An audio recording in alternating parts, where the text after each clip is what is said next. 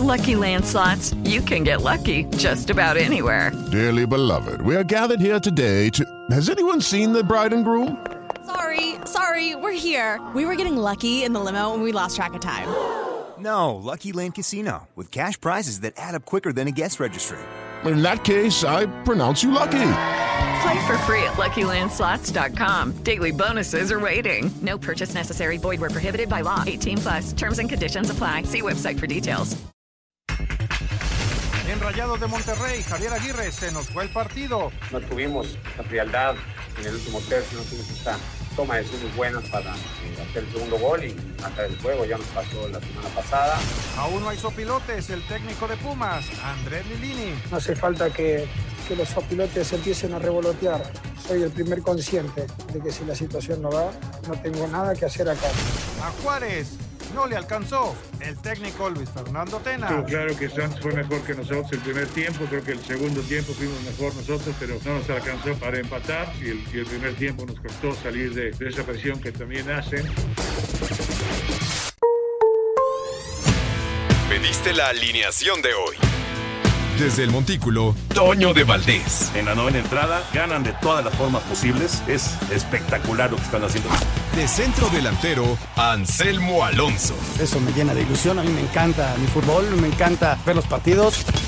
En la línea defensiva, Raúl Sarmiento. Pues es nuestro fútbol y al menos yo sí le tengo un gran afecto y me gusta.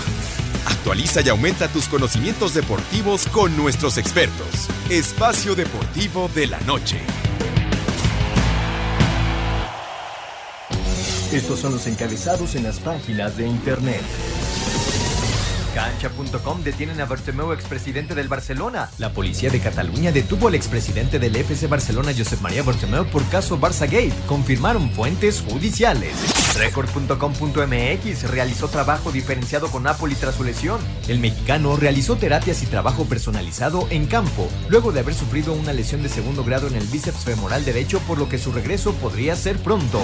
Mediotiempo.com Miguel aceptó que fue un error llevar a Uribe a Chivas. El cepillo llegó a mediados del 2019 al rebaño y desde entonces, en cuatro torneos, solo ha marcado un gol en la Liga MX. Higuera acepta que les ganó la prisa. UDN.mx USA olvida a Efraín Álvarez para preolímpico en Guadalajara. La selección de Estados Unidos sub-23 dio a conocer su lista de convocados para el preolímpico de Tokio 2020 a disputarse en Guadalajara, en la cual destaca la ausencia del mexicano Efraín Álvarez de Los Ángeles Galaxy de la MLS, quien de esta manera quedaría en libertad de ser convocado por el tricolor.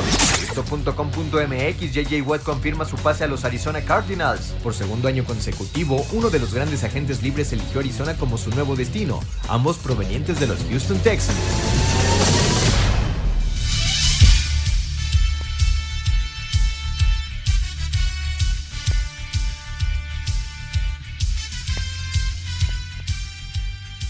¿cómo están? Bienvenidos a Espacio Deportivo de Grupo ASIR para toda la República Mexicana. Hoy es lunes, hoy es 1 de marzo del 2021. Saludándoles con gusto, Anselmo Alonso, Raúl Sarmiento, señor productor, todo el equipo de Asir Deportes y Espacio Deportivo, su servidor Antonio de Valdés. Gracias, como siempre, a Lalito Cortés por los encabezados. Hoy Lalo está en la producción, está el DJ Cristian en los controles y en redacción está hoy Rodriguiño, Rodrigo Herrera. Perfecto. Abrazo, abrazo para todos ellos. Raúl Sarmiento, pues ayer, ayer tuvimos la triste noticia de eh, del fallecimiento de Gerardo, del Jerry Valtierra, del famoso Grr, eh, un, personaje que pues estuvimos muchos años juntos en Televisa, eh, más de 30 años, más de 30 años juntos en Televisa, y caramba, pues es una de esas noticias que sacuden, ¿no? Indiscutiblemente. ¿Cómo estás, Raúl? Abrazo. ¿Cómo estás, mi querido Toño? te mando un abrazo muy fuerte.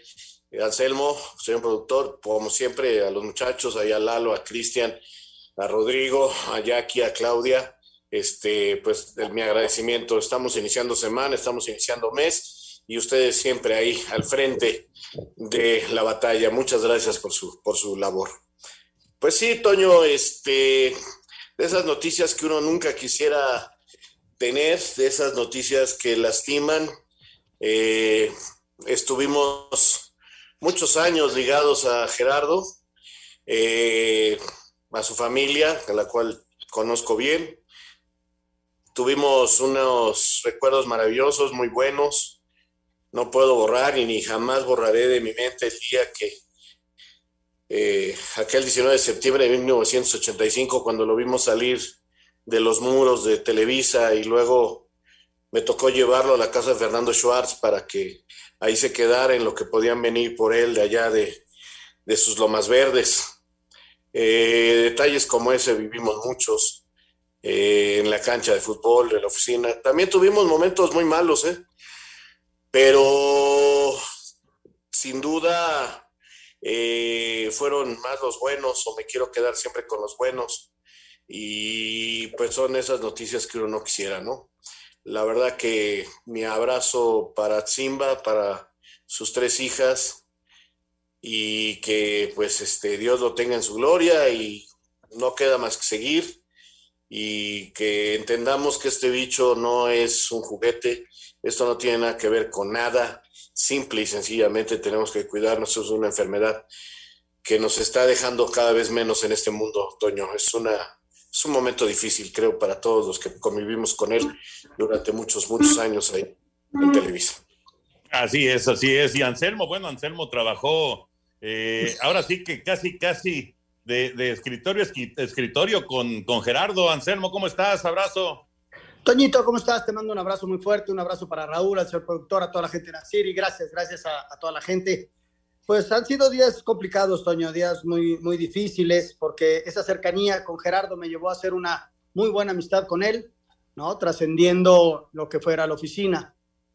Y, y, pues se va mi amigo, ¿no? Así que mi compañero de mil batallas, de muchos viajes, de muchos partidos, de, de muchas alegrías, Toño, con las familias, con sus hijas, con mis hijos, de mucha cercanía. Entonces sí han sido días bien complicados, pero hay algo que, que, dijo Lucía, su hija menor, ¿no? Que ojalá y que esto, la, gente que esté cerca, que, que reflexione acerca de, que esto no ha terminado, Toño, y que si la gente se relaja, eh, puede sufrir en cualquier momento este tipo de, de, de, muertes, ¿no? O sea, hay que cuidarnos mucho, hay que esperar a la, a la vacuna, hay que generar un cuidado con nuestras personas queridas, esto no se ha terminado. Este, Gerardo le pegó de una forma eh, rapidísima, se fue, le dio un jueves y murió la siguiente semana, o sea, fue muy rápido como, como falleció Gerardo y, y, vivimos todo el proceso con un dolor enorme,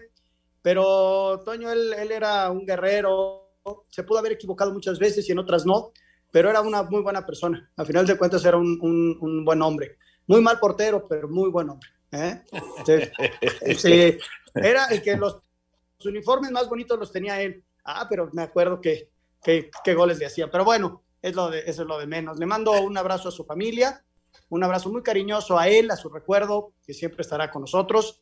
Y pues, a darle Toño, a seguirle y sobre todo a seguirnos cuidando.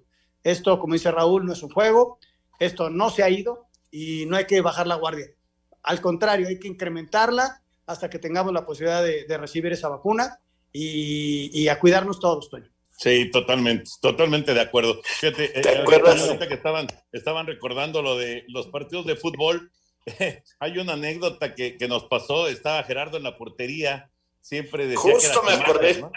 eh, decía que era Schumacher y estaba en la portería y entonces desvío un disparo, yo estaba en la defensa central, desvío un disparo y se pone a reclamarme que le desvié la pelota y porque pensaba que ya iba a ser un autogol y la pelota da justo en la base del poste y queda ahí y él reclamándome y yo reclamándole a él y mientras tanto el delantero contrario llegó y nada más lo empujó. campo, campo 38 de la ciudad deportiva en un torneo y Raúl Sarmiento dejando el hígado en los gritos de, la pelota, la pelota, la pelota, la pelota. Y, y, ustedes dos discutiendo bien bonito quién tenía la culpa y nadie fue por la pelota. Oh, oye, yo, yo, recuerdo en los Juegos Olímpicos de China, eh, iba, venía la final de clavados sincronizados femenil y entonces yo lo convencí a él, él no se quería ir cuando había una medalla, pues las cosas se volteaban en la oficina y era bien complicado controlar eh, pues el mare magnum de información y de la lucha por el rating. Era, era complicado y, y Javier Alarcón era un tipo muy exigente en ese sentido. Y yo lo convenzo, Toño Raúl, de ir a ver la competencia. Y entonces, en el clavado 5, pues vemos que las mexicanas van en segundo y me dice Anselmo, yo me voy, espérate, falta el último clavado, no, no podemos ir de estos Juegos Olímpicos sin ver una medalla de México. Y paz, que en el momento que entran las mexicanas y se, eh, creo que quedamos segundo lugar, en la, la llamada de Alarcón, ¿dónde están? Y entonces me volteé a ver, casi me mienta la madre y sale corriendo porque además yo no podía irme con él porque yo estaba recién operado de la rodilla. Cuando llegó le han puesto una regañada. Entonces a mí Javier luego me ve y le dije, oye Javier, somos seres humanos, es la primera vez que vivimos esto, danos chance. Ya pues, fue todo, pero nunca se me va a olvidar. Él no quería ir a ver los clavados. Hay muchísimas, muchísimas anécdotas. Eh, ni hablar, ni hablar. Se fue, se fue un buen tipo, caray. Y, ad- y además atlantista. Descansa en paz el buen Sí, Gerardo Valtierra. lo que te quería decir, para- Toño. Sí. Sí, la, digo, me, me uno a la, la verdad a este, a este eh, pésame para la familia de nuestro buen amigo Gerardo Valtierra. No lo traté tanto como ustedes, lógicamente, pero cuando lo traté más fue cuando estuvimos yendo mucho a ver al Atlante, cuando estaba en la segun- segunda división o división de ascenso. Y como él también era potro de hierro, pues ahí lo tratamos un poquito más, pero la verdad me dolió mucho, muchísimo enterarme que, que, que había fallecido nuestro buen amigo Gerardo Valtierra. Así que un abrazo, un abrazo para su esposa, para sus hijas y para toda su familia. Oye, y en algún momento, Toño, en algún momento hizo espacio deportivo, ¿eh? Como suplente, Sí, pero estuvo sí. también en este programa. Es cierto, Sí. es cierto, lo, lo iba yo a decir, tienes toda la razón, Anselmín. Él fue parte de Espacio Deportivo también, efectivamente. Así es. Bueno, pues descanse es. en paz, abrazo para Timba, para las, eh, para las eh, hijas y pues para toda la familia, por supuesto. Vamos a, a mensajes y después de la pausa escuchamos la información del béisbol que ya, ya arrancó la pretemporada de las grandes ligas. Espacio Deportivo. Un tuit deportivo. Arroba Reforma Cancha. Varios golfistas decidieron vestir de rojo y negro en la última ronda del WGC World Day Championship en honor de Tiger.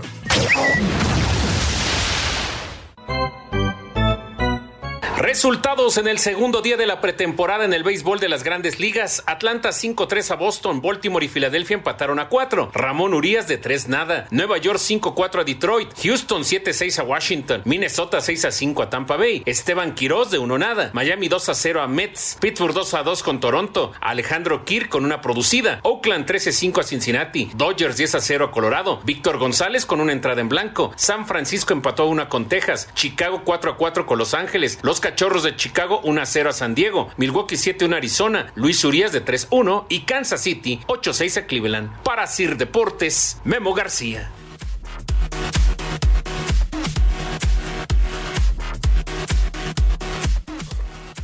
El arranque de la pretemporada de grandes ligas. Ah, qué gran noticia, caray. Qué gran noticia. Ya podemos ver béisbol todos los días hasta octubre. Hasta octubre tendremos béisbol. Claro, Antonio. pretemporada. Sí, señor. Te tengo un regaño.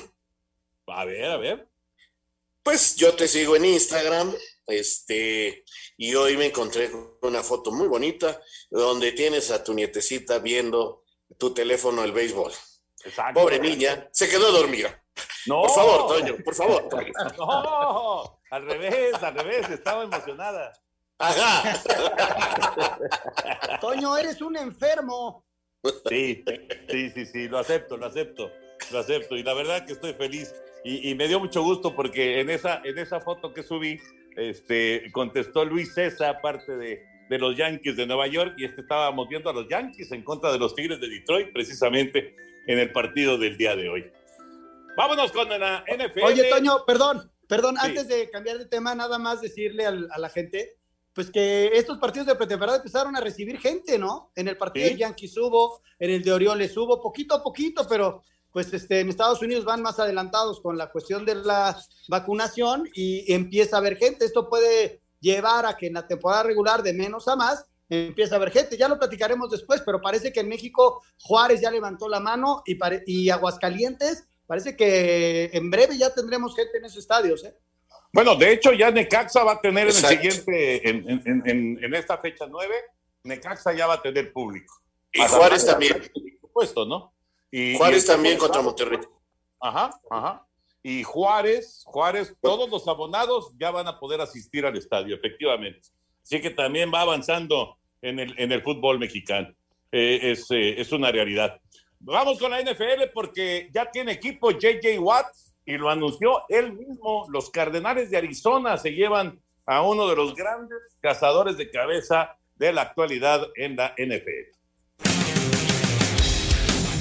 Terminó el misterio y el ala defensivo JJ Watt ya tiene equipo para la próxima campaña de la NFL. Watt anunció por medio de su cuenta de Twitter que jugará con los Cardenales de Arizona en el 2021. De acuerdo a varios medios de comunicación, el contrato de JJ es por dos años y 31 millones de dólares, siendo 23 de ellos garantizados. Watt, en mutuo acuerdo con los Tejanos de Houston, decidió terminar su relación de 10 años en los que tuvo números de 101 capturas, 531 tacleadas y dos intercepciones, siendo elegido como el defensivo del año de la NFL del 2012 al 2015. Para Sir Deportes, Memo García.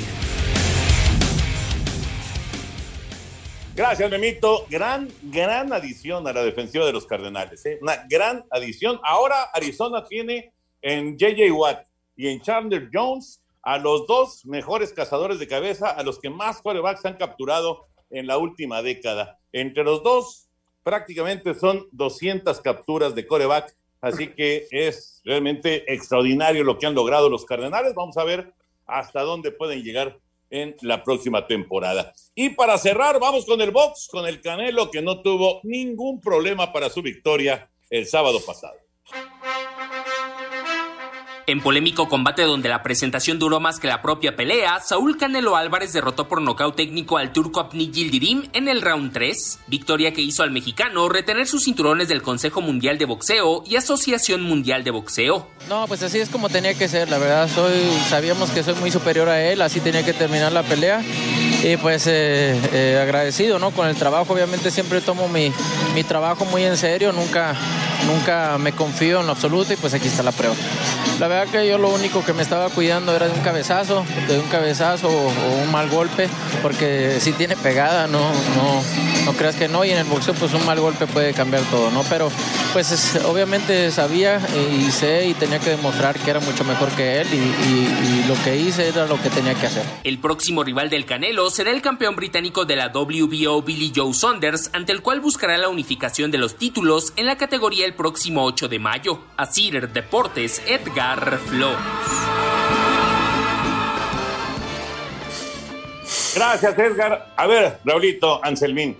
Este rival, el turco, Yildirim, era el eh, número uno del Consejo Mundial de Boxeo, porque, bueno, ya, ya, ya vieron ustedes la reacción en redes sociales, ¿no? E inclusive en medios de comunicación, en muchos medios, diciendo otro bulto para Canelo, este, ya, ya eh, déjense de vaciladas con Saúl Álvarez, etcétera, etcétera.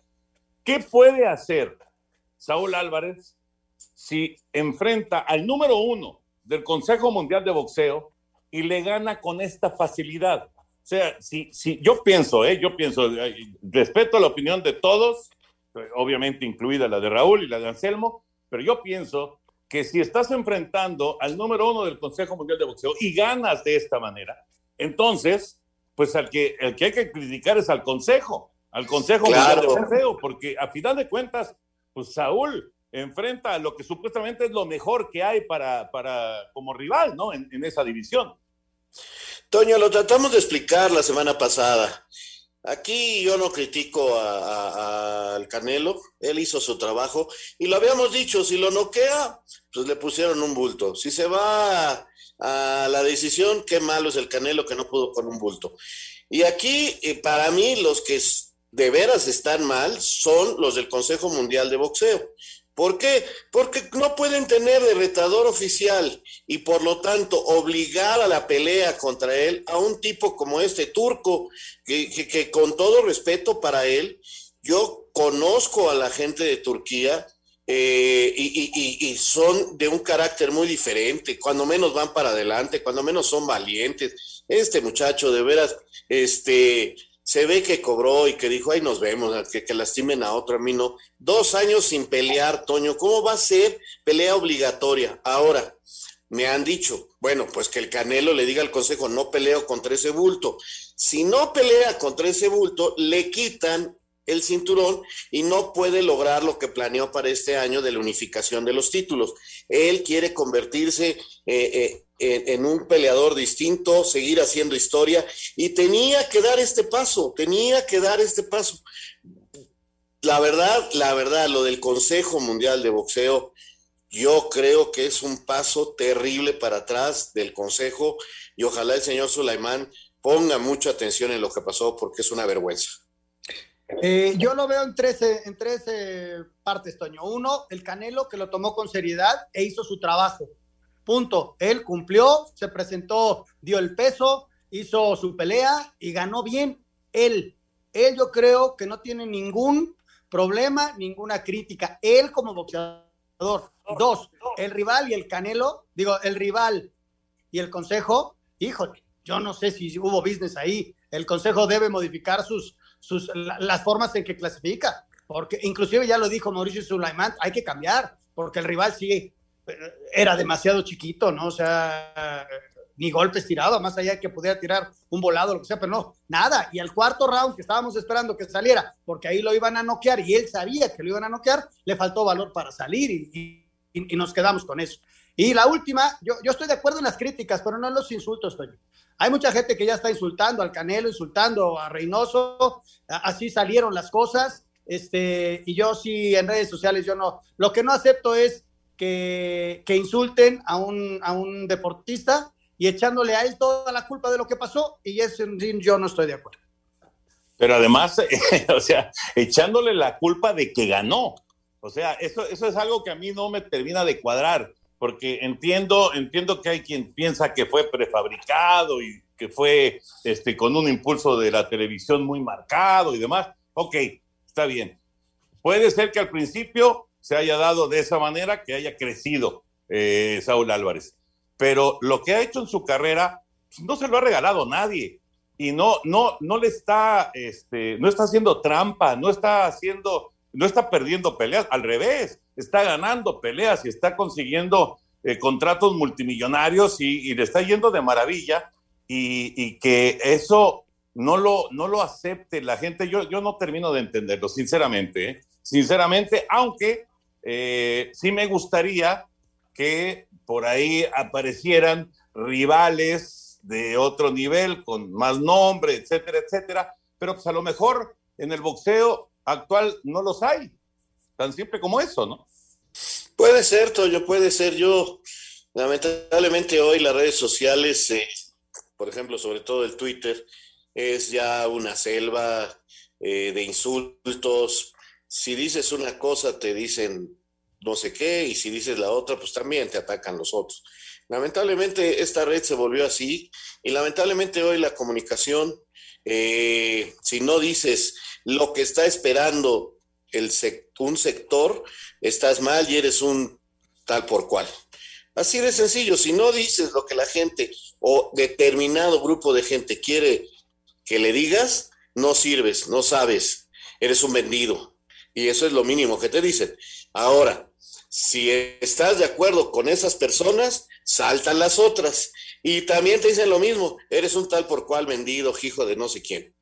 Este, así son hoy las redes sociales, está bien, es nuestro, es nuestro mundo actual y listo, pues este, a lo, las críticas que te hagan o que le hagan al Canelo que sean bien fundadas, maravilloso, él sabrá si las toma en cuenta o no. Las críticas a base de groserías, insultos, nada más por demostrar que ellos sí dicen la verdad, pues con todo respeto creo que no se valen. Pero repito, que... cada quien, cada quien tiene su educación y su forma de ser. Sí, yo, yo, creo que al Canelo, más allá de las peleas que ha ganado, la gente no le perdona lo de Mayweather, Toño. Y, y a Mayweather no le ganó nadie. Eso es lo que no quiere ver la gente. Eh, quizá el público más crítico es, pues quizá Julio César Chávez sí le hubiera ganado a Mayweather, ¿no? Entonces lo empiezan a comparar. Yo creo que fueron momentos diferentes.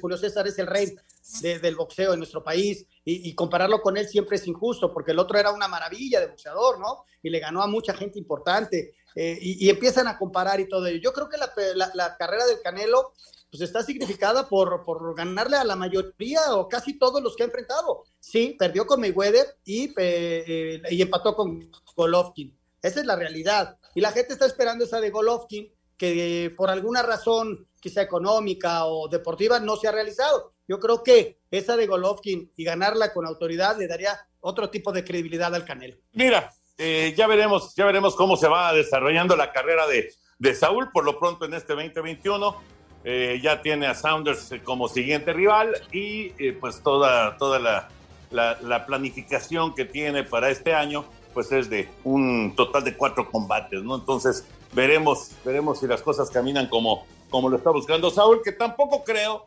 que esté tan preocupado por lo que se pueda decir en las redes sociales, me supongo yo, aunque, aunque sí, eh, pues debe de, de, ser un poquito desesperante que por más que ganes, como sea que ganes, de todas maneras no convences, ¿no? Entonces sí debe ser un poco desesperante para él. Vamos a ir a mensajes, regresamos y escuchamos la información del fútbol. Espacio Deportivo. Un tuit deportivo. Arroba Reforma Cancha. Luego de casi un año de estar cerrado, el Centro Nacional de Desarrollo de Talentos y Alto Rendimiento, el CENAR, volvió a recibir a deportistas. Llena tu vida de energía, fuerza y mejora el sistema de defensas con VistoCaps por solo 154 pesos. De venta en farmacias similares. Te da la hora. Son exactamente las 7 de la noche con 29 minutos. 7.29 en la Ciudad de México. La fecha 8 del Guardianes 2021 fue de golazos y también contó con el oso del año. Juan David Castro hizo un gran gol al disparar de media cancha para vencer a Nahuel Guzmán en el empate a dos entre San Luis y Tigres. Por su parte, el Puebla alargó la mala racha del Necaxa tras ganarle 1 a 0. Se encienden las alarmas con el profe Cruz, quien tiene seis juegos sin victoria. El Mazatlán de Tomás Boy revivió, aprovechó los dos jugadores expulsados de los Gallos y goleó al Querétaro 3 a 0. En uno de los encuentros más aburridos del campeonato, Toluca y empataron a cero. La máquina pita y pita derrotó a León de visitante 1 a 0, ligó seis triunfos y es líder general con 18 unidades. América empieza a mostrar buenas cosas. El español Álvaro Fidalgo debutó en la Liga MX y se impusieron al Pachuca 2 a 0 para hundir más a los Tuzos. Paulo Pesolano tiene las horas contadas, tan así que no permitió preguntas de los reporteros. No, sencillamente no, no quiero escuchar preguntas porque no hay nada para analizar como, como entrenador hoy en día de Pachuca, ¿no? Fue un partido que el equipo en sí, la verdad, sencillamente fue, fuimos algo que no, que no se quería, no, que no buscamos dentro de la cancha, nosotros buscamos otra cosa. Entonces me pueden preguntar mil cosas del partido, no tengo nada para contestar. Hoy hubo uno, un equipo solo dentro de la cancha, que fue el América, otro equipo temeroso, que fue Pachuca. El Vasco Aguirre no le encuentra la cuadratura al círculo tras el empate a uno con Tijuana. Los jugadores de Rayados fueron castigados y obligados a entrenar luego de finalizar el encuentro. El portero Enrique Palos tuvo el oso del año en la derrota de Bravos de Juárez frente a Santos de 3 a 2. Luis Fernando Tena defiende su estancia. Eh, sí pensábamos ir con con más puntaje. Es muy difícil decir exactamente cuántos o cuántos mereceríamos, pero sí pensamos obviamente estar más arriba. Pero la primera pregunta no, no, no es dosificar, es sí hacer un plan de juego que, que hoy, no, hoy no nos resultó y tampoco podemos echarle la culpa al accidente que tuvimos y que recibimos un gol en el minuto dos. El equipo tiene que tener el carácter, la personalidad para, sobre, para poder sobreponerse a, a todas esas cosas eh, y, y, lo pudimos hacer hasta el segundo tiempo. El primer tiempo nos, nos costó mucho. Puma ya anotó, pero volvió a perder, ahora en contra de Chivas por 2 a 1. Bucetich y el Guadalajara respiran. Para Sir Deportes, Memo García. Gracias, Memo. Ahí está pues todo el repaso de la fecha 8, dos goles de media cancha, el eh, osote de, Enrique Palos, el portero de Juárez, eh, sexta victoria consecutiva de Cruz Azul, 18 puntos tiene la máquina en el primer lugar del campeonato, el América con 16, aunque con eh, ese partido perdido en la, en la mesa, estaría arriba, estaría con 19 puntos. Santos y Toluca complementan los cuatro primeros de la tabla. Así que, Raulito, ¿con qué te quedas de esta jornada 8? Bueno, primero que nada, Toño, por supuesto que con el Cruz Azul, un equipo que está jugando, para mí el mejor de la liga, ahora nos enseñó otra cara, la de saber manejar bien el partido para saberlo ganar en el momento adecuado. Bien, bien la máquina. Con el América, que después de una semana difícil, con la presión de lo que había pasado, eh, del problema aquel con el escritorio, todo eso, pues la verdad lo resuelve y da su mejor partido. Definitivamente es el mejor partido del América. Creo que Lo único que le faltó fue más puntería para tener un resultado más amplio. Eh, Monterrey, Monterrey no camina lo que quisieran y empieza a existir cierta presión porque ya estamos a la mitad del torneo, vamos a la jornada nueve, ya estamos a la mitad y hay que empezar a sacar la calculadora.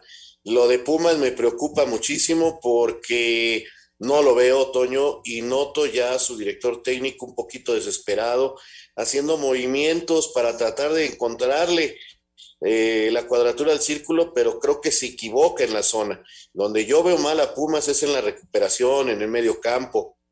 Son, son cosas que, van pasando en el torneo. El campeón eh, va a sufrir, yo creo que va a estar en zona de calificación, eh, pero creo que va a ir a la repesca el campeón León porque este, tampoco logra encontrar su mejor fútbol, pero ya estamos contra el reloj el que se me cayó un poquito fue el Toluca, dentro de lo que creo puede ser eh, lo más rescatable, y le dejo también cosas a Anselmo, no hay que ser envidioso.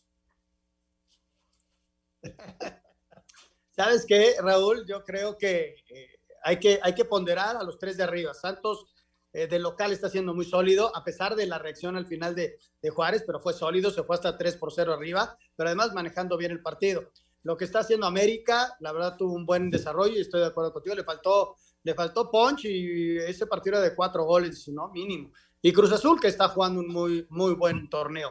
Y los tres de abajo, ¿no? Los tres de abajo que no logran arrancar.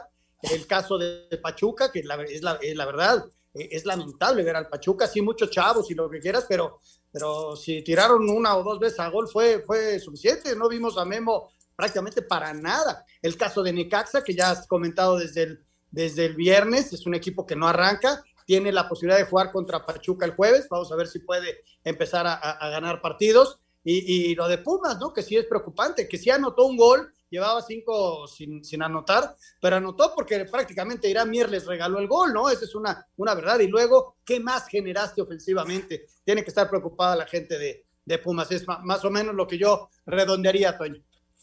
Perfecto. Eh, entonces, eh, bueno, con respecto a los técnicos, Pesolano está en la cuerda floja. Eh, ayer se habló de que Lilini estaba fuera, pero fue ahora sí que fake news, fue una, una noticia falsa. Y pues sí, está, obviamente, está desesperado Eduardo Lilini, el técnico de, la, de los Pumas de la, de la Universidad Nacional Autónoma de México. Vamos a escuchar justamente a Lilini, eh, Andrés Lilini, perdón, eh, Andrés Lilini, el técnico de, del equipo de Pumas.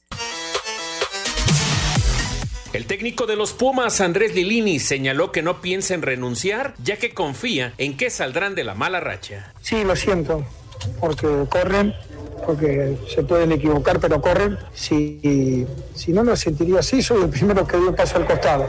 No hace falta que, que los opilotes empiecen a revolotear, que se queden tranquilos los agentes y los, y los allegados. Me voy a hacer a un lado.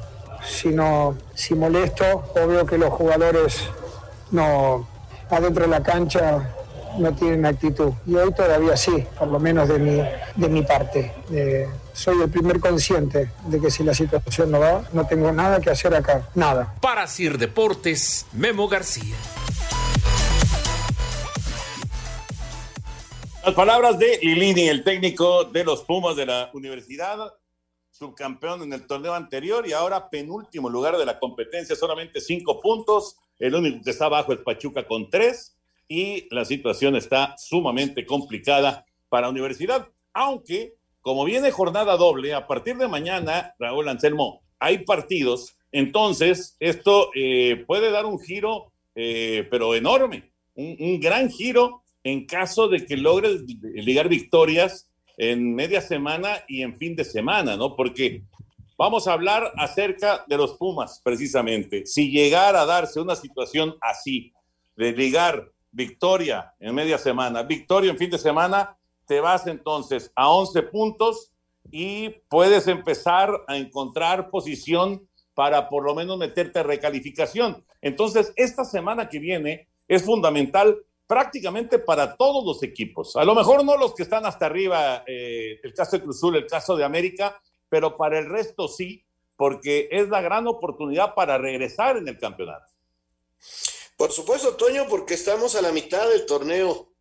Ya llegamos a la mitad del campeonato, ya no podemos decir que esto está arrancando, ya no podemos pensar que, que los técnicos no están al día y conociendo a sus planteles, ya no, ya. Esto ya es este un momento del torneo donde hay que tomar decisiones. Creo que no han cambiado los técnicos porque los equipos están en la parte baja de la tabla, pues este no tienen problema con lo de la chequera y los que tienen problema con la chequera, pues me parece que están hasta medio resignadones. Mañana se juega un partido importantísimo, el de Atlas contra San Luis, los dos que están más abajo en la tabla de cocientes. Y eh, ahí, si el Atlas no gana, podría estar diciendo, señores, les debo 120 millones de pesos.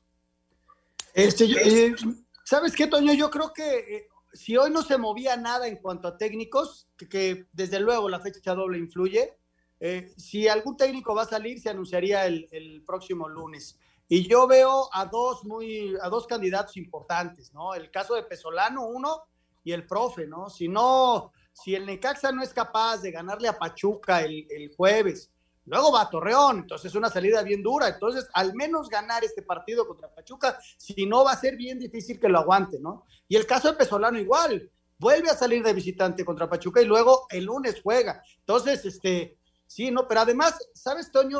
Cuando ves jugar a los equipos, ¿no? E, eso es lo importante. Tú puedes ver un equipo, el caso de Luis Fernando, con espíritu, con garra, sacó el equipo al final ese espíritu y estuvo a nada de empatar el partido, nada más porque el arquero eh, sacó una pelota que ya iba para adentro. Pero le ves algo, en el caso de Pachuca y en el caso de Necaxa, sí es problemático. Ese Necaxa contra Puebla dejó mucho, pero mucho que, que, desear. El mismo caso de Pachuca contra América, o sea, reacciona, muérete de algo, eh, tira una patada, aunque sea, ¿no?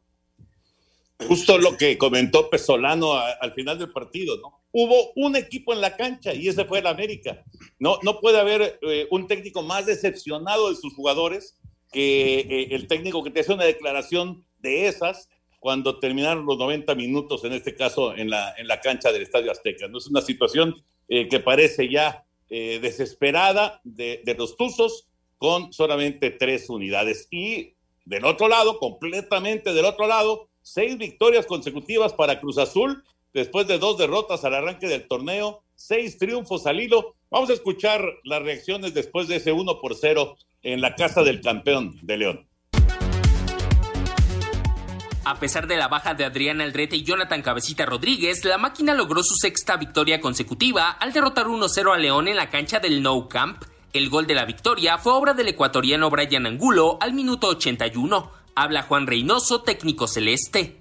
Hoy no es para eh, reventar cohetes y cuando perdamos tampoco es para, para cortarnos la, vena. Creo que lo importante está por venir. Hoy estamos sumando, y de otra forma nos vamos encauzando a una posibilidad de, de liguilla este, pero lo importante va a venir en, mayo. Por su parte, Ignacio Ambriz, estratega Esmeralda, aceptó el bache futbolístico por el que atraviesa el vigente campeón. El que se equivocara perdía y creo que bueno, nos equivocamos nosotros, después por ahí tuvimos una, una o dos ocasiones de gol que no pudimos concretar. Y, no me queda más que aceptar que el, el, equipo no está funcionando. Por momentos funciona bien, pero por muchos lapsos no. Cider Deportes, Edgar Flores. Bueno, quiero darles dos noticias del fútbol argentino que son muy buenas.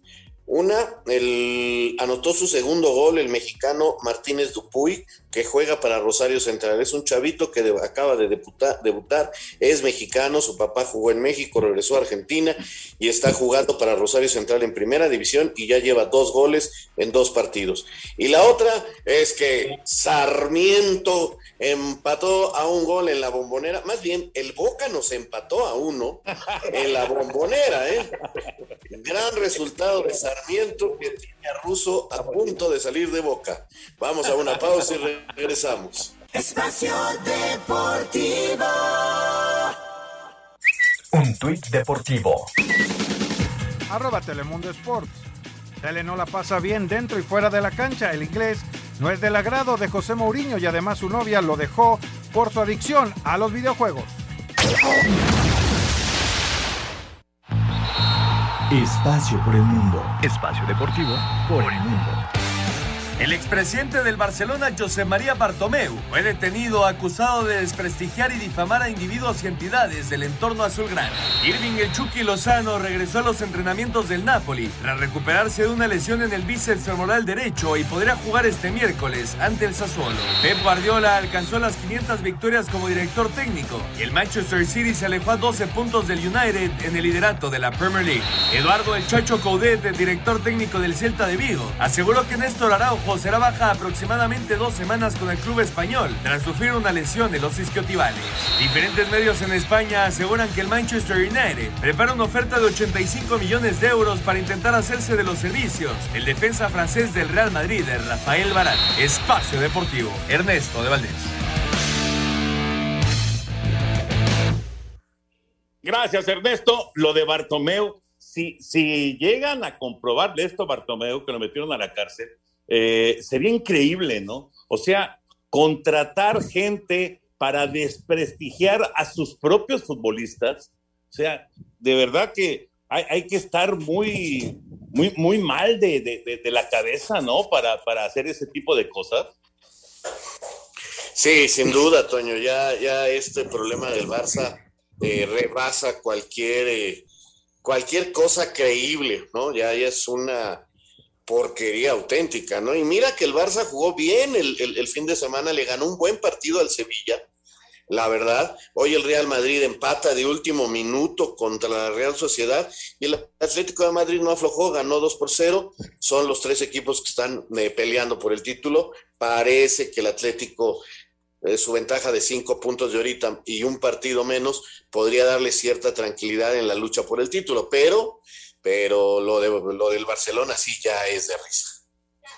Lo, qué bueno que, que Raúl habló de lo deportivo, ¿no? Vamos a hablar de lo deportivo de, de Bartomeu. Este, la verdad es, es vergonzoso. Lo de la política es cuando mezcla la política con el deporte, no, no sale un buen chocolate. Oh, qué bárbaro, increíble, cara, increíble. Lalito Bricio ya está con nosotros para hablar del el arbitraje de esta jornada del fútbol mexicano. Lalo, como siempre, un placer saludarte. ¿Cómo andas? Toño querido, Anselmo, Raúl, señor productor, le saludo con el afecto de siempre. Fíjate que yo creo que no hay queja arbitral en esta jornada 8, por ahí hubo algunos partidos conflictivos como el Mazatlán Querétaro, que el Gato Ortiz tuvo que votar a dos jugadores queretanos, uno con la ayuda del VAR, me parece que no, que son irrefutables las dos, las dos expulsiones, ¿no? También la expulsión de último minuto en el América Pachuca de Sánchez, también creo que da un pisotón, muy expulsable, y quizá la polémica se generó en el León contra Cruz Azul, donde los algunos aficionados de los panzadas verdes muy apasionados dicen que es fuera de juego el gol del Cruz Azul. Yo difiero.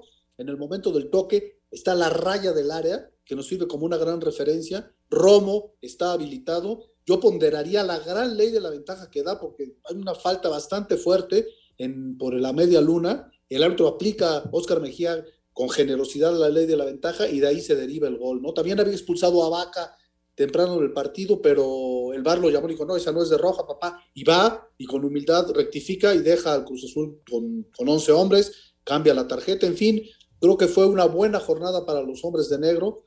Santander, que teníamos nuestras dudas, hizo un buen trabajo en el, en el Santos contra Juárez, y ya están las designaciones para la jornada de media semana. Repite Santander, en el Cruz Azul contra Mazatlán veremos ahí a este polémico silbante, y el partido importante que mencionaba Raúl Raúl Sarmiento, el Atlas contra San Luis, que hay mucho en juego. Bueno, pues se luce la Comisión de Árbitros mandando a nuestro mundialista César Arturo Ramos Palazuelos para ese importante encuentro. Y pues ya están las designaciones para, para los partidos de media semana.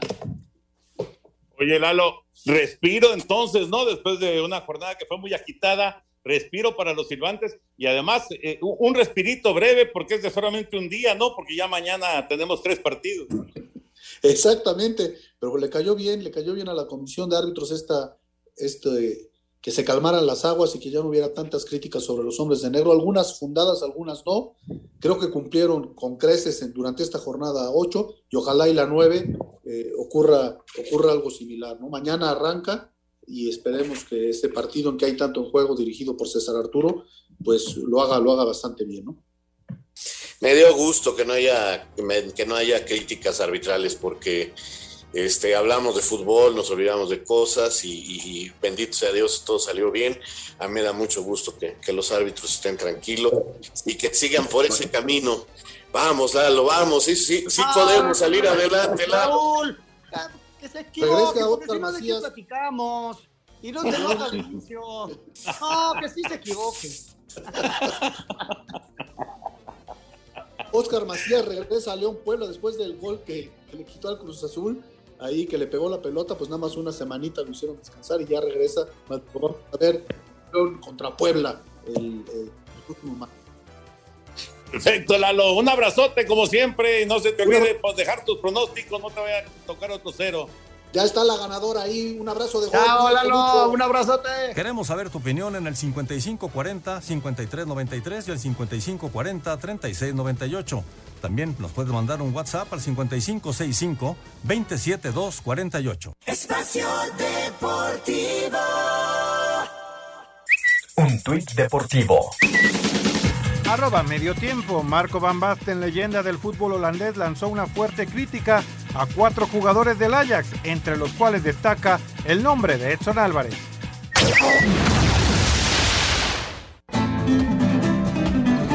Amigos de Espacio Deportivo, después de tres años sin torear por una lesión de cadera, el matador madrileño Manuel Díaz el Cordobés reaparecerá el próximo día 3 de abril en Sanlúcar de Barrameda, en Cádiz, alternando con Enrique Ponce y Emilio de Justo con toros de Juan Pedro Domecq. Manuel Díaz el Cordobés, hijo del legendario Manuel Benítez el Cordobés, nació en junio de 1968 en Madrid, recibió la alternativa en 1993 y confirmó su alternativa en la Plaza México el 19 de noviembre de 1995. Ha estado alejado de los ruedos y sin embargo vuelve a torear en Sanlúcar de Barrameda, la tierra de uno de los grandes toreros españoles de la época moderna, como ha sido Paco Ojeda. Muchas gracias, buenas noches y hasta el próximo viernes en Espacio Deportivo. Perfecto, muchas gracias a Heriberto Murrieta. Rápidamente vamos a solicitar a alguna persona del auditorio para que nos llame con sus pronósticos, porque la jornada 9 arranca el día de mañana a las 5 de la tarde, así que a marcar en este momento el 5540-5393 o el 5540-3698. Ahí está ya Lalo recibiendo sus llamadas para participar en la jornada 9. Les digo que para el Atlas San Luis, Toño y Raúl dijeron empate, en tanto que Anselmo, el señor Bricio y su servidor estamos con el Atlas. Para el Tigres Toluca todos decimos Tigres y para el León Puebla todos estamos con la Fiera, con el León. Así están las cosas para los partidos de mañana, señores.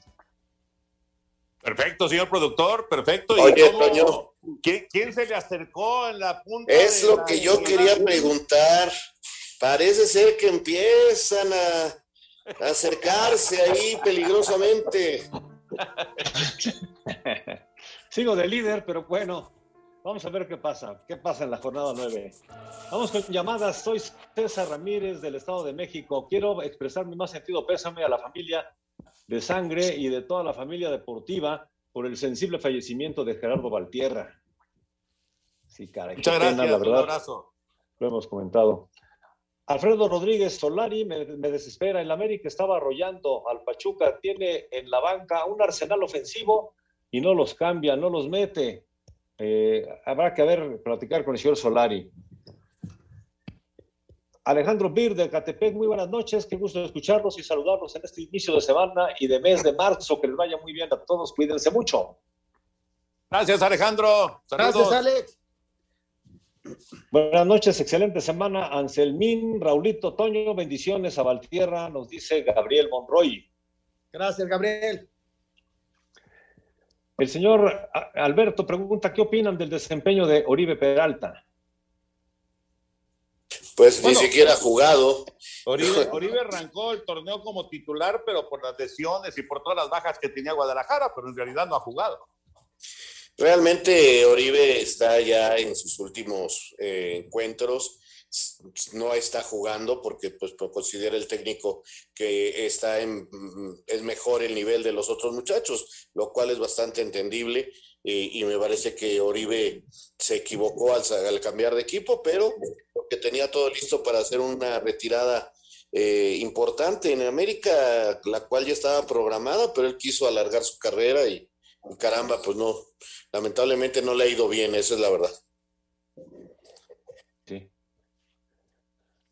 Tenemos aquí eh, llamadas con relación a lo del Canelo, como que piensan que les están poniendo nada más rivales a modo, nos dice desde San Luis Potosí Cristian. También Saúl Ruiz de Iztapalapa dice que es una pena, que no debería de estar peleando aquí eh, el Canelo Álvarez. Pero bueno, hay opiniones de todo con relación a lo Canelo. Ya, ya platicado, ¿no? El problema es el Consejo Mundial de Boxeo que mandó esta pelea para que pudiera retener el título. O sea, la culpa no es del Canelo. Sí. Eh, Orlando Arce de Puerto Vallarta pregunta eh, para la mesa, ¿creen que algún día se llegue a juntar la Liga Mexicana de Béisbol y la Liga Mexicana del Pacífico? Arriba mis toros de Tijuana, dice. No, no, no, no, no, no, no. De hecho, ya, ya lo hemos explicado. Eh, los, los peloteros de Liga Mexicana de Verano son los mismos que juegan en Liga Mexicana del Pacífico. Entonces, no, no hay esa cantidad de jugadores como para tener eh, tantos equipos en, en, en, circulación al mismo tiempo. No, no, es prácticamente imposible eso. Correcto. Eh, muy buenas noches. ¿Qué opinan? Eh, nos dice, ah, no. Buenas noches. ¿Qué fue de Carlos María Morales de Toluca? Nos pide, eh, nos pregunta Jesús Ávila. Está trabajando con las fuerzas básicas de León. El señor Sergio Meraz, desde Culiacán, Sinaloa, dice acerca del tema de las multas administrativas por el cociente. Yo creo que es más castigo el perder la categoría y de igual manera es mejor ascender a la máxima categoría que la remuneración económica. ¿Qué piensan ustedes? Pues ya, sí, ya la, la, decisión no, no se toma, la, la, decisión no se toma por el dinero que se paga, la decisión se toma porque eh, en, en, Federación y en la Liga MX consideran que no están los equipos que, que, actuaban en el ascenso y ahora es la Liga de Expansión, no están para llegar Correcto. a la Liga MX, ¿no? Y entonces los quieren fortalecer. Ya no, señores, se nos acaba el tiempo. Espacio Deportivo.